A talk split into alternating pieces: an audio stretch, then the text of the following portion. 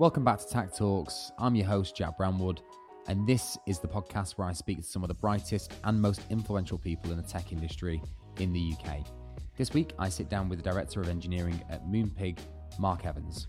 We talked about all sorts from what it was like working at Moonpig during COVID, how do you maintain a culture while operating remotely, and the arrival fallacy. When I look back, throughout my career, I'm like, if I get one more promotion, I'll have more impact. If I get one more thing, I'll be happier. When you achieve the thing you think is important or your end goal, so the happiness you expect might not be there. For more information on the episode and Tact Talks, head over to tact-it.co.uk. Thanks so much for listening and enjoy the episode. Mark, thank you for coming on. Glad to be here. Uh, we usually film in like a, a bit more of an open um, outside space. Well, we did previous to this. So I used to be able to comment on the weather, uh, but I don't know what, what is it like outside. Raining, of course. Manchester. Of course. Well, look, if, if anyone who doesn't know who Mark is, uh, could you tell us who Mark is? Yeah, Mark is currently Director of Engineering at Moonpig. Um, I've been with Moonpig now for around four and a half years, so quite a while. Um, seen quite a lot of changes. Um, been in the industry now probably over 27 years, so uh, I've seen a lot. Uh, I've done a lot. You know, worked in multiple countries, so you know, spent quite a bit of time in Spain, spent some time in Den Haag. Um, I've volunteered for the WHO in India for a while. So yeah, it's been an interesting career. Yeah, and come back to Manchester. And come back to Manchester for the weather, of course. Of course. Wh- Where was your favourite place if, if you had to pick? I don't think I've got a favourite place. I think I've got favourite times, and I think most of those were when I first arrived in a, in a country. You get to learn about the culture, the people. Um, you get to learn to get frustrated very quickly when it doesn't compare to what you expect. Um, so yeah, that's almost like the most exciting time is that is that initial arrival and managing expectations of yourself. Love that. Fantastic. Well, look, we always like to start with it, your career started somewhere, you know, and uh, you- you've already told me that you're not a very good drawer. No, But um, could you could you please draw what you wanted to be when you were crikey. when you were a wee lad? wee lad. yes. Oh, back in the 70s. uh, crikey, how do I draw? Um, Everyone has the same thing. And look, the reason we do this again, Tact's big thing is creating a world where everyone gets their dream job. So uh, we like to figure out where where that started. I don't even know what that starting out. I always try to guess halfway through. Where, where did this initial? um, so this kind of started um, driven from my grandfather. Um, he was uh, very much doing this thing. My drawing skills aren't really. He, he did, he's fantastic. He's incredible. I'm gonna draw some hands. There you go. There you Some ran- random hands. Uh, and then to give you a clue, that's basically a uniform. Okay. Need a kind of a collar. Need a good collar. This is where it gets really awkward. Oh, okay. That makes that makes that more, sense. more sense? Yeah, I was thinking police officer for a second, yeah, close. uh, pilot, right? Pilot. Yeah. Okay. Need some stripes on your arm. Uh, fantastic. Yeah, I, I loved flying as a child. I was in the air training corps. Uh, I used to go flying from Bournemouth Airport all the time. For anybody who's listening, definitely go check the video out because that's a fantastic drawing by Mark. Thank you very much. Cheers. Yeah, I used to um, used to fly with the air cadets. So probably every sort of two or three months, we'd get a weekend uh, where you'd fly at least five or six times over the two days. Round from Bournemouth, right around the Isle of Wight, back round again. Um, you get to control the plane. You couldn't land and take off because you're a little bit too young. Um, but yeah, just flying is just an amazing feeling, like a, a feeling of freedom. Uh, which you know, as a young child, that's kind of what you want. You want freedom. You want to explore, um, and flying is just super cool. Yeah, absolutely it is. And uh, so, how did you go from wanting to be a, a pilot to? Yeah, I don't know. so I originally applied to join the RAF, um, but because I'm asthmatic, um, there's, there's basically a policy where you can't join the armed forces with with asthma. So it kind of like set my career back. I'm like, I don't quite know what I want to do. Like, what do I enjoy? And I wasn't quite sure. Um, I'd enjoyed playing with computers from a young age, and I'm like, yeah, let's kind of do that. So I went to college in computer science, uh, A level, um, and that's kind of where really where it started. Like, it wasn't a plan, and I never planned to get into technology. Um, it was purely couldn't join the RAF. I'll do Plan B, and that was kind of my Plan B. Uh, so, what was the? Because you mentioned, I mean, I don't know how long ago it was, and I, I won't make you admit it. Um, what was the uh, roots into uh, computer science like back then? Was it well known? Um, it's always difficult, right? The, the hardest bit is to get your first job. Um, so like I've done my two years at uni and got my A level. Then actually, how do you get a job? Because everyone wants experience, and You can't experience without a job, and you can't get a job without experience. You end up in this this loop, and it it's kind of sad that it still happens today. Like you still can't get your first role without some kind of experience. So um, I applied to work for a small automotive company in the New Forest. Um, they worked out of a cow shed uh, near Brockenhurst. Like it was very bizarre. Um, and they took a chance and kind of, you know, I joined them as a as like a QA slash IT person. Um, that then really spawned my, oh, actually, I can build code, I can build applications for them, and it kind of really developed from there. Yeah, that first person that took a chance, like ultimately, they kind of helped me get to where I am today, which I'm really kind of grateful for. That's incredible. I think people don't realize how, again how I've said it in a couple of podcasts how important it is um, to have that one person. Uh, Just takes one, right? It can it can shape someone's life, and they, they did for me, and that you know that for me was really really nice. That's incredible. Also, a bad man. I know you're in, obviously in a leadership position now, so you must uh, really resonate with this. And especially a bad manager can also be a terrible. Oh, definitely. Again, it can set you back. Yeah. Um, like if you haven't got someone that really champions your career and is there to kind of sponsor and support you, um, like you can get stuck in a rut and get stuck going nowhere, and that's that's really not a great place for you to be. No, of course. Um, so yeah, that's kind of also going to help shape my management career as well, like how I think about management. Um, you know, I think we we talked before around servant leadership. You know, ultimately, my role is to be there to support and serve the team, not as some kind of like team maker slave, but there to champion quality, culture, kind of find out how I can help, uh, and that for me is again kind of shape kind of how I how I view myself as a leader. Yeah, that, and that's a good point as well because servant leadership is, for anyone who doesn't know what it is, I guess could be seen as like, oh, you're just a bit of a pushover, or yeah. you know, what? Is how do, how do you make that mm. um, distinction? The way I look at it is servant leadership's around um, having the team own the culture, not telling the team what the culture is. So ultimately, they're accountable for how they interact, how they work. You're there to um, to give guidance, coaching, and support. You're not there to kind of do whatever the team want, but you're there to help. Uh, and that's kind of where the difference between kind of servant leadership and kind of slave leadership kind of comes in. Um, but yeah, a lot of people end up in the, I'll make tea for the team, I'll do all their meetings for them, and like that doesn't help the team grow. Like there's always things teams have to do. Um, so how do you as a leader support them doing those things? Um, and then challenging coach and I think really push them to get out their comfort zone. Um, people can get very comfortable very quickly. So actually, how do you give them that level of challenge? Because that's kind of where the growth comes from. Yeah, but there's a sweet spot right between too much and like, oh, whoa, Mark, I'm not ready for this, yeah. versus no, I, I know that you can do this. You know, I kind of look at like line management. I don't really want more than about four or five people because you can build that relationship, have that conversation frequently. Um, you know, I've seen teams that have 10 or 12 direct reports. It's really hard to get to know someone at that level um, when you're spread so thinly. Um, you almost play play um, lip service to that um, versus really get to know people and really challenge and push them. Um, so yeah, that's kind of how I how I think about line management as well. Like it's really important to get that balance right between time with people and then obviously time thinking kind of more long term and strategic. Um, getting that balance right is really important. So you're again at Moonpig been there for four and a half years. I guess what I mean, as anyone knows who's read the papers, lots of stuff going on mm. uh, that's probably uh, influenced your time at Moonpig heavily. Could yeah, could you speak a bit more to that? Four and a bit years is, is a long time, and Moonpig today is very different to when I joined four and a half years ago. Um, you know, they were very London centric. We've now got an office in Manchester, and that's sort of 70 odd people. Um, we've gone through COVID, you know, where kind of physical retail shops were closed. We've gone through an IPO. We've gone through a replatforming. Um, like a lot of a lot of things have changed in the last four years, and that's been really exciting. Um, it's almost been non-stop, which you know for me I quite enjoy. I don't like to get too comfortable. Um, it's actually that next challenge, that next that next thing to solve. It kind of keeps me going every day.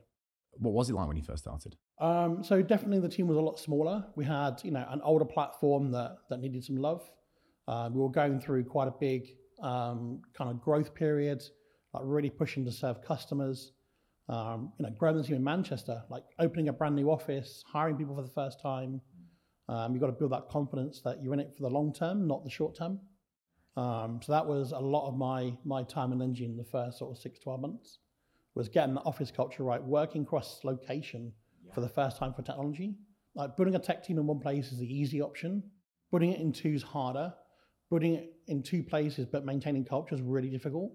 Uh, and so a lot of my time and energy went into making sure the culture was right. Because with culture, you can kind of solve everything else. Really important question in the minute is how do you maintain culture or build culture Yeah. whilst also operating remotely? How do you? It's hard, right? There is there's there's no magic solution. I think you've got to be consistent. Um, you've got to ensure that whether you're in the office or at home, you're treated the same way.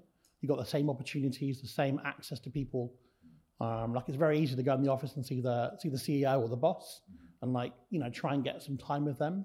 So actually, how do you make that more fair? Um, luckily, we're kind of in London, Manchester, Amsterdam as a group. We've got a factory in Tamworth, a factory in Guernsey. So we're kind of already quite distributed no matter work from home or not. Um, so kind of we're already in a good position in terms of all company comms are broadcast, so no one really misses out. Um, that that definitely does help. Um, you got to think about meeting culture, like how you not that face on a wall while everyone else is chatting in the room. So thinking about when you're having a meeting, ask the people remotely their opinions. Don't wait for them to speak up. Um, it's really really hard to interrupt a room full of people that are chatting. Um, try not to have side conversations because again, like people on the on the screen can hear those, and it's quite distracting for them.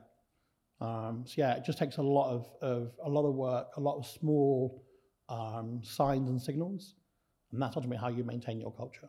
Yeah, because when COVID hit, the big thing was just like, let's uh, every Friday let's have beers together and let's you know let's do a crazy hat day or Yeah. a crazy shirt day or Yeah, it's you know the the whole kind of COVID thing. I I think kind of changed work and brought forward changes to work, ways of working by, you know, personally think five ten years. But these things were always going to happen eventually.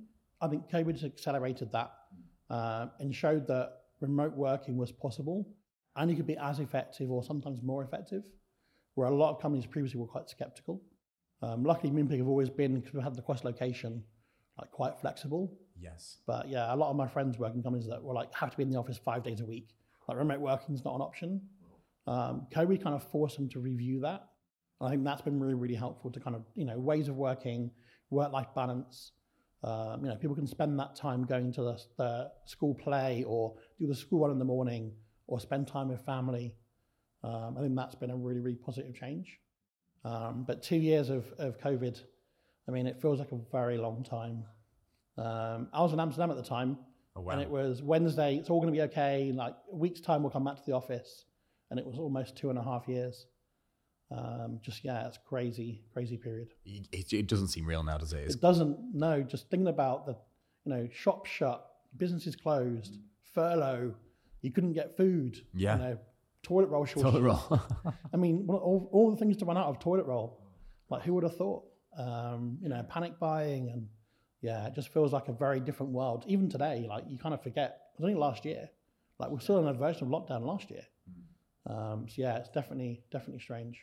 Yeah, it is. And, and you know what I think, talking about the remote working side of things, I think before, as you, as you know, before COVID, everyone was screaming out, let me work from home, let me work from home. Then like, okay, now you, you need to work from home full time for two years. Yeah. And everyone was like, mm, okay, maybe I do kind of like a bit of the office stuff. Yeah. So it's gone kind of, I- feel it's gone one extreme to the other. And then the, now it's getting to a little, um, uh, a medium point. it was always going to equalize at some point. You know, I think I've always enjoyed the office. I enjoy talking to people, having ad hoc conversations. Um, I often find work from home full time really difficult. Um, like you can make it work, um, but yeah, I think my ideal now is kind of a nice hybrid mix. You know, sometime in the office, sometime at home, um, and prioritize your calendar, your day around whether you're at home or not. Um, so when in the office, try not to book back-to-back meetings all day. Like try and spend time with people in the room. Um, when I'm at home, meeting days, like focus work. Know that the office time is about casual conversation and interruptions. If you do that, you'll find the, the switch between the two less frustrating. Yeah, that's a good point. That's really good. Yeah, I kind of like bin, use that day to binge out on the social stuff. Yeah. Yeah. And just accept that's going to happen. Like you're not seeing someone for two weeks. You're going to have a conversation. You're going to have coffee. You're going to go for lunch. Um, things you may not do when you're at home. Like you wouldn't book meetings for things, but you'd have a conversation for 20 minutes. Um, so yeah, plan for your day to be interrupt interruption filled. Um, you'll be less frustrated when it actually happens. Yeah. Really, really good point. You were, COVID hit. Mm. You were the only place, or one of the only places that you could buy cards. How did, how, how, what kind of toll did that take on your, uh, on your infrastructure? it's kind of a, a, a real challenge. So, you know, when you couldn't go to a shop and, and buy something and, you know, there was a lot of outpouring of love and you couldn't see family. So you wanted to find ways to, to kind of let people know you cared. You know, Moonpig were one of the few places you could still go. Um, you know, and I think it was a very difficult time for everyone. Um, you know, we wanted to be there for all customers, and there's only so much you can do from an infrastructure or platform perspective. Um, so actually, we had to find very creative ways to to still be there for customers and let them kind of share that that emotion. Um, so we launched um, e-cards as a way that we couldn't print faster. So actually, how can we still allow you to send a personalized card? Um, and kind of e-cards was was the thing we went for. Oh wow. Um, yeah, it was you know it was definitely definitely a real challenge to to to be the right the right thing at the right time. Yeah, the one thing I love about Moonpig cards is, and it sounds like an advert for Moonpig, it's not, but um, it's just the fact that because my initial what used to put me off buying cards online and sending them was the fact that it was all typed out. Yeah. And it was like, oh, it's a bit robotic. Yeah. But the fact that you can write a, a message, take a picture of it, so it's your handwriting, I think is Yeah. incredible. Yeah, I think ultimately we're looking for ways to make things more personal.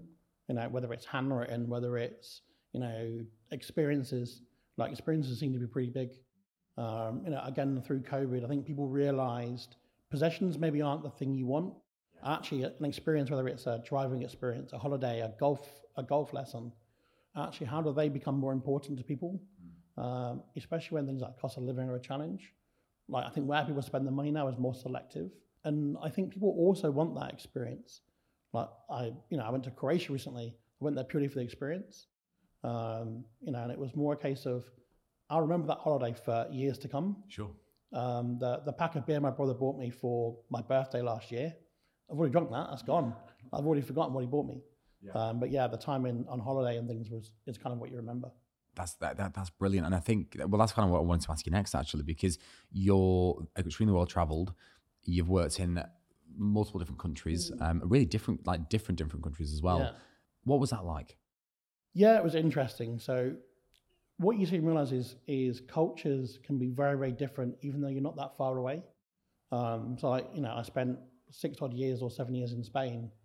You know, it's only a two hour flight away, like it's not a million miles away. Um, but you learn very, very quickly that things happen when they happen. Like, don't expect anything to happen today, maybe not tomorrow. I won't even tell you when it will happen. So you, you kind of end up in this place where it's like, it will happen at some point, just chill out. Uh, and that's been really, really helpful.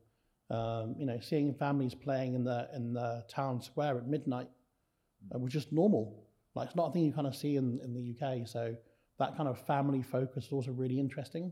You know, then you kind of move to to a, an Amsterdam or a Holland or um, things that are very efficient. They're very direct. Um, you know, if they say something's going to happen, it will happen. So you kind of have that that they said it'll be tomorrow. It'll be tomorrow. Um, so again, that was also, also really, really interesting. You know, I like the direct nature of, of Dutch conversation. Um, it's you know, it's never meant to be rude or aggressive. They just get to the point. Sure. Um, but what I really like is they still talk about the weather. So, so oh, it's raining in Amsterdam today. Uh, that kind of connection to, to the UK, we love to talk about the weather. Um, I found really interesting. Um, my time in India was also kind of, of eye opening. You don't know what to expect in India until you go. Uh, and you kind of see like people people often have nothing. Um, like owning a house is is super super exciting and they're they're really proud. So they invite you around and you'll have dinner with their family. Um, that for me again is really interesting because you, you appreciate the small things. Um, often we can we can forget we are quite lucky in in this country. Um, like people have a lot of nice things. It's not always the case elsewhere. So that appreciation of the small family oriented details again I found really really interesting. Wow. All I'm taking from that is that not that any particular culture, not we're not saying is right or wrong or you know um, the correct way of doing things, but it's it's almost taking those those bits and being like, oh, that this kind of int- like thinking about how other cultures think about certain issues or problems or how they interact. Yeah, don't treat everyone. Don't try and assume your culture is the right one. and Don't try and apply your culture to every problem, because ultimately people are different. They have different experiences, um, and that plays a little bit into the leadership style as well. Like try and understand where they come from, their their background. Try and learn about them, because you can have better in kind of conversations, and yeah, you can figure out how to help. What how do you th- what do you think the best way? Say you were coming into a new team that was already established, perhaps. I don't know if that's something you've ever done. Probably assume it, it probably is. Yeah, What's the first thing that you need to do? I think just talk to people. Yeah. Uh, I'm a big fan of sitting down, having a coffee with each each person individually, understand where they've come from, what they're looking for, what they enjoy, what they don't enjoy. Um, you kind of have to understand everyone's perspective around where things maybe don't work how they'd like. um, what they love, what they don't love, because everyone's got a different different kind of perspective. By doing that, you get a feel for themes, patterns. You can understand, like, as a leader, how can I help? Sure. Like, what's the first thing I want to do? Is it give them more breathing space? Is it focus on technical debt? Is it focus on deployments or friction? Um, like, where is it you can help? Um, and you only really find that out by having conversations and doing it over a coffee in person where possible um, is definitely preferred. Um, if not, get get time booked in on, on a video call really, really quickly. Um, yeah, and spend time just having a conversation. You can find out a lot.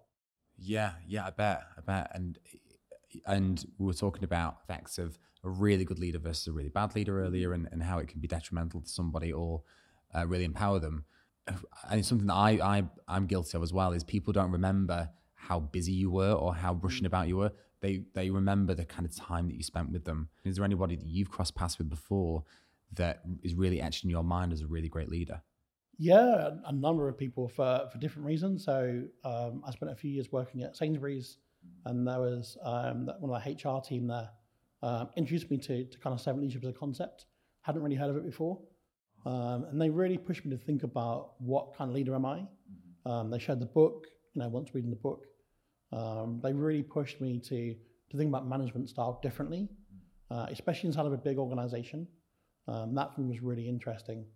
Um, when I worked for a for a small startup in in kind of property, the CEO there was the kind of really inspiring. Give him a speech and he'll he'll wow everyone and there'll be tears.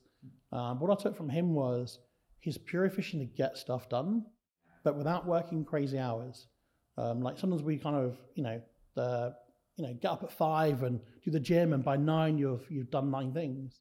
Actually, he was able to get a lot of stuff done by working a normal kind of nine to five while supporting a young family. Um, and did it by, by being ruthless with what he did and what he didn't do. Um, he called up, I'm a CEO, I do these three things. If you see me doing other things, tell me and I'll stop. Right. Um, that for me was kind of really interesting. Because, um, yeah, we sometimes, pro- you know, we celebrate being busy. Yeah. Oh, such a long day, so many meetings. Actually, to be an effective leader, that's probably the wrong approach. You almost want to, to have free time, to have time to think, have time to be strategic. Um, so yeah, I'm guilty of oh, really busy day today. I've done so much, but you've actually not really achieved anything. So actually, yeah, how do you how do you focus on what's important um, versus kind of all the noise? Yeah, that's so true. Like it's been fetishized, hasn't it, to be like super super busy? It has. And yeah, the LinkedIn posts. I'm up at five in the yeah. gym. like I'm asleep at five, and yeah. I intend to be asleep at five for a long time to come. So true. And it, is that? Do you think an element of it is weirdly enough, I spoke. I did speak. I've spoken to a, a CEO. Um, I won't mention who the business he's the CEO of, but he. I asked him his advice on, on how he you know keeps his diary free and stuff, and he said, "I just I just don't do anything in the morning. My mornings I have no meetings. Yeah. That's just my time to do all my work. And then yeah. twelve or one onwards, that's when I book all meetings in. Yeah. So it's that whole ruthlessness around around your schedule, and yeah. it's, it's Parkinson's law as well, isn't it? Right? It is, yeah. And I I try and replicate that, but um, I like to talk to people, so I, I sometimes say yes a little bit too easily. Um, I'm, you know, I'm not perfect, um, but I have time in my diary blocked out as focus time.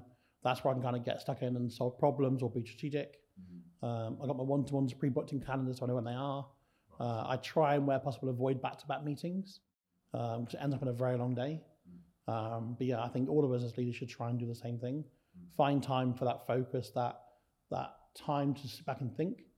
Um, I can't remember who, who called it. Basically, find time to be bored. Because when you're bored, your brain then processes the information you've collected uh, and you can kind of sort through it a lot faster.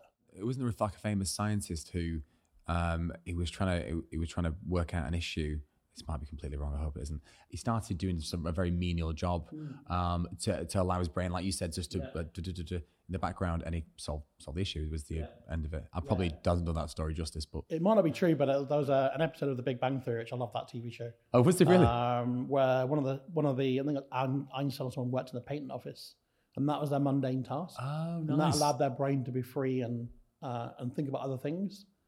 Um, so yeah, it might, might, not be a true story, but it's a good episode. There's there's, there's a story and there's a, a message in there, there either is. way. Yeah. Wow. Um, like how many times have you solved a problem in the morning, in the shower, or whilst cooking dinner? Sure. Um, that's purely your brain doing something else. Um, I try and force that through through playing the piano. Not very good, but I still try. Um, I ride a motorbike. I volunteer for a blood bike charity.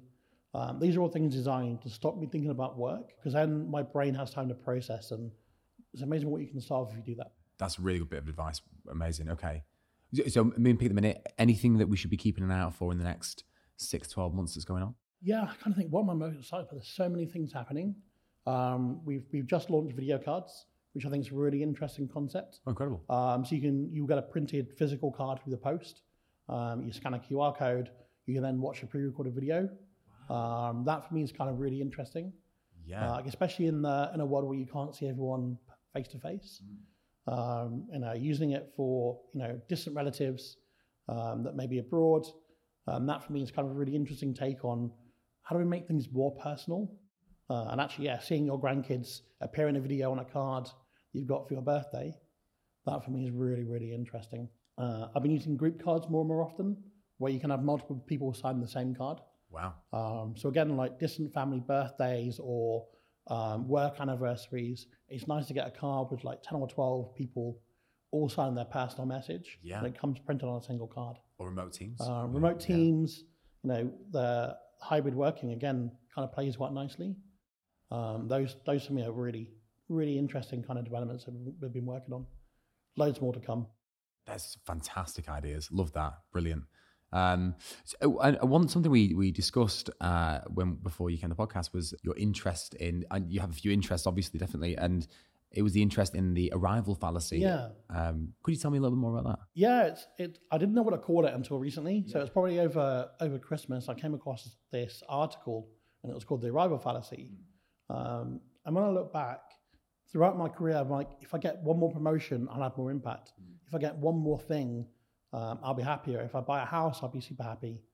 Um, and it's, it's a thing called the arrival fallacy. So when you achieve the thing you think is important or your end goal, the goal tends to move, or you tend to find other things are in the way. So the happiness you expect might not be there. Um, so you know, when I think when I was, you know, going through my early career, if I can become a senior engineer, I, I can do this stuff. If I become a head of engineering, I can do this. If I can, you know, become a director engineer or a CTO, I can do this other stuff. Um, and what I found is each time there's just been different challenges. Um, like it's not a nirvana. There's no, there's no like perfect role. Every time you get promoted or do something new, you find a different level of constraint or a different challenge to solve. There's no end goal, uh, and that for me is kind of like, well, if there's no end goal, what am I chasing? Like I spend my entire life chasing the next thing, and where I've got to now is just I'm gonna see how it goes. Right? Don't don't try and chase a thing that that may not give you happiness, and focus actually on what makes me happy now. Um, I think that's really important as you know people kind of start their career today, um, you know, and they what do I do to become a senior engineer? How do I become a principal engineer? How do I become a staff engineer? Just think about actually what's the reason for getting there. Like what is it you're chasing? Um, just to make sure that when you get there, you're not disappointed. For, for anyone listening who who then is thinking, but then how do I progress? How do I how do I strive for that next thing? You know, how Yeah. uh, what what would you say to them? Yeah, I think progression comes in a number of ways. So one is job title, pay. You've kind of got the the intrinsic um, kind of progression. You've then got the kind of the growth mindset kind of progression. So I learn a new skill, I work on a different problem, I I work with a different team. Learning a new skill isn't a I read a book or I take a online Udemy course and I know it. Um, you take a skill, uh, you spend you know ten percent of your time learning it. You spend fifty or sixty percent of your time doing it repeatedly until it becomes second nature, and then you spend forty or thirty percent of your time teaching it to someone else. Um, that tells you that you've kind of got the context, got the knowledge, and you can teach it to someone else. The example I used a few years ago was learning to drive a car. Like you learn to drive a car, you're very conscious of changing gear and indicating and looking in your mirrors. After sort of two or three years, like you get your test, and your test teaches you how to drive a car. It doesn't teach you how to drive. Um, so after three or four years, you don't know when you change gear, you don't know when you indicate, you don't know when you check your mirrors. It's, it becomes almost um, natural. At that point, you've then got the brain power to learn the next thing. Um, so yeah, think about the breadth of things you can learn, and and don't think about growth only as job title or or pay. Like there's so many more things you can grow in, uh, and that for me, I think makes really well-rounded people, um, where they're not just um, you know I can do one thing really well. Actually, how can you do broader things? And you can't know everything in intimate detail, um, but I think you can you can find things that you're passionate about. Uh, and that's kind of where I'm chasing my own growth now. Um, not necessarily job title or, or progression. It's okay, cool. I've not done this before. Let's explore that a little bit and see what I think. It's, it's tough, isn't it? Because I think a society tells you that salary and title is, and it is a tangible way of saying oh, how how well are they doing.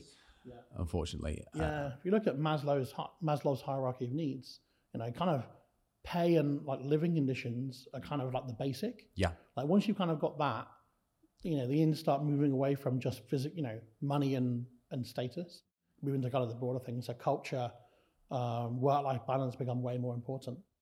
Um, but yeah, ultimately, everyone everyone should be paid well for what they do and paid fairly. Um, but that for me is like the basic level of of kind of happiness. Um, it's like how do you get how do you get happiness and growth elsewhere? Um, so ultimately, you know, I can earn more money and I'll spend it. I'll buy more things I don't need. Um, so actually, yeah, how do you take it back to to not not for minimalists? You know, people some people are like I want just the basics. Um, I do spend money on things I don't need. Um, but actually, yeah, how do you how do you get growth without just always chasing something? Uh, and that's kind of a, a, bit of an interest of mine right now. Love that. Is that where the the, the interest in the pianos come from? You were talking about? Yeah, yeah I played a played the piano when I was was really young. I want to find a way to switch off and do something different. And I like music. Like when you're playing music, you've got to really think about the notes, what your hands are doing. You've got to think about the rhythm. It kind of forces you to stop thinking about other stuff. Um, like my brain's always going 100 miles an hour. I'm probably thinking about nine things at once, and you end up with with kind of fatigue. Um, you know, how often have you sat, you know, after a day's work, and your partner said, "What do you want for dinner?" You're like, "I, I don't know, but I can't think anymore." Uh, so actually, how do you avoid that kind of decision fatigue as well? I know people that have the same the same clothes every day, so they've got you know ten pairs of jeans and ten t-shirts they're identical, and they wear the same thing every day because they haven't got to decide. They've got a morning routine where they do the same five things every single day to save them having to, to decide. Again, that's something else I'm thinking about right now is, yeah, how do I take away some of the, the decisions that I have to make every day to allow my brain to have the power and the energy to think about bigger things? Yeah. Uh, and music's part of that for me. I met with a friend the, um, the other day, Lydia, who was t- telling me about the spoon theory. Mm. Have, that, have you heard? Have you heard no, about? No, I, I've never heard of it either. And it's, um, I guess you could replace spoon for something else, but basically every every task going to the work, getting up in the morning, requires a, different, a certain amount of spoons, mm. and you only get a certain amount of spoons every single day. Yeah. And dependent on how drained you are, one day going to work might take a, a certain amount of spoons, you know, whatever. But like you said, I think if you can take away the, that this, those decisions and avoid decision fatigue, or, or get some spoons back, basically, yeah. you're gonna have more spoons to put into the stuff that you enjoy doing. Or yeah, yeah, and I think about that from a from a learning and development perspective. Once things become second nature, your brain is then free. You've got that extra battery to, to do other things. Um, where if you're trying to learn five things at once, your brain is now split in five ways. Yes. Um, and it's really, really hard to cement anything. So actually, yeah, kind of learn less at the same time. Mm. Again, another kind of thing that I'm, I'm working on. So piano is my big thing right now. Um, I've gone on and off over COVID.